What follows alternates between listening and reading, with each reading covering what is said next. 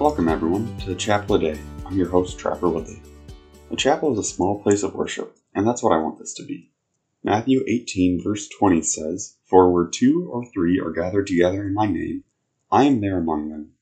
I want to grow with you as we go through the Bible and see what stands out to us. As a quick disclaimer, I'm not a pastor or preacher, and besides teaching bass guitar, I've never been employed by any religious establishment. I'm just someone who has a relationship with Christ and would love to grow together in faith, knowledge, and community along the way. I want to start by going through the Book of Wisdom, also known as Proverbs. The great thing about Proverbs is that there are 31 chapters, which means that there's a proverb of the day no matter which month we are in. My goal for the next year is to go through the proverb of the day every day. After a month, I'd like to explore other translations with you and see if anything new stands out. With that being said, let's open our hearts and minds and get into today's reading.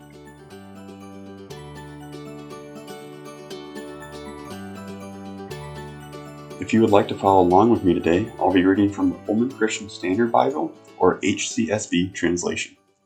Proverbs chapter 9 Wisdom has built her house, she has carved out her seven pillars. She has prepared her meat, she has mixed her wine. She has also set her table. She has sent out her female servants. She calls out from the highest points of the city. Whoever is inexperienced, enter here. To the one who lacks sense, she says, Come, eat my bread, and drink the wine I have mixed. Leave inexperience behind, and you will live. Pursue the way of understanding. The one who corrects a mocker will bring dishonor on himself.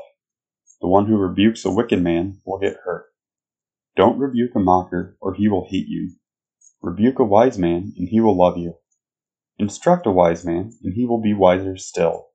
Teach a righteous man, and he will learn more.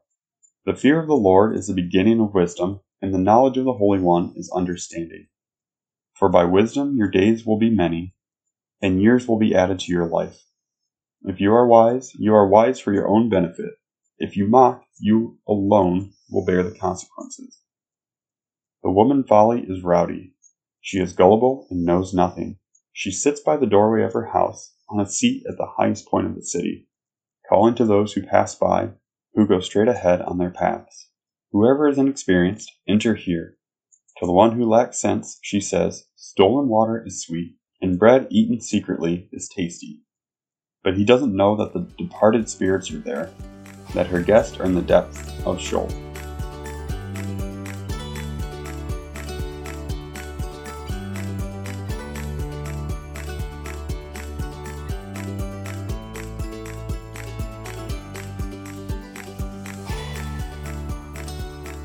Father, you've given us yet another reminder of the importance of wisdom and not being foolish. Lord, we just ask that as we go throughout our days and our weeks, that we strive to gain this wisdom from you, Lord, that we put off our foolish ways and put on what you've given us to put on, Lord, that we take on this wisdom and that we don't squander it, but use it, Lord, use it to the fullness that we can for you, Lord. We are made to strive, made to do awesome and amazing things in our life, Lord. And we can only do that with wisdom. Foolishness won't get us there.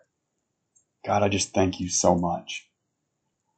It is in your name I pray, Lord. Amen.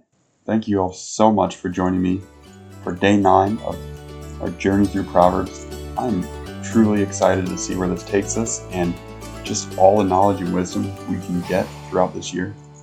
Can't wait to see you next time.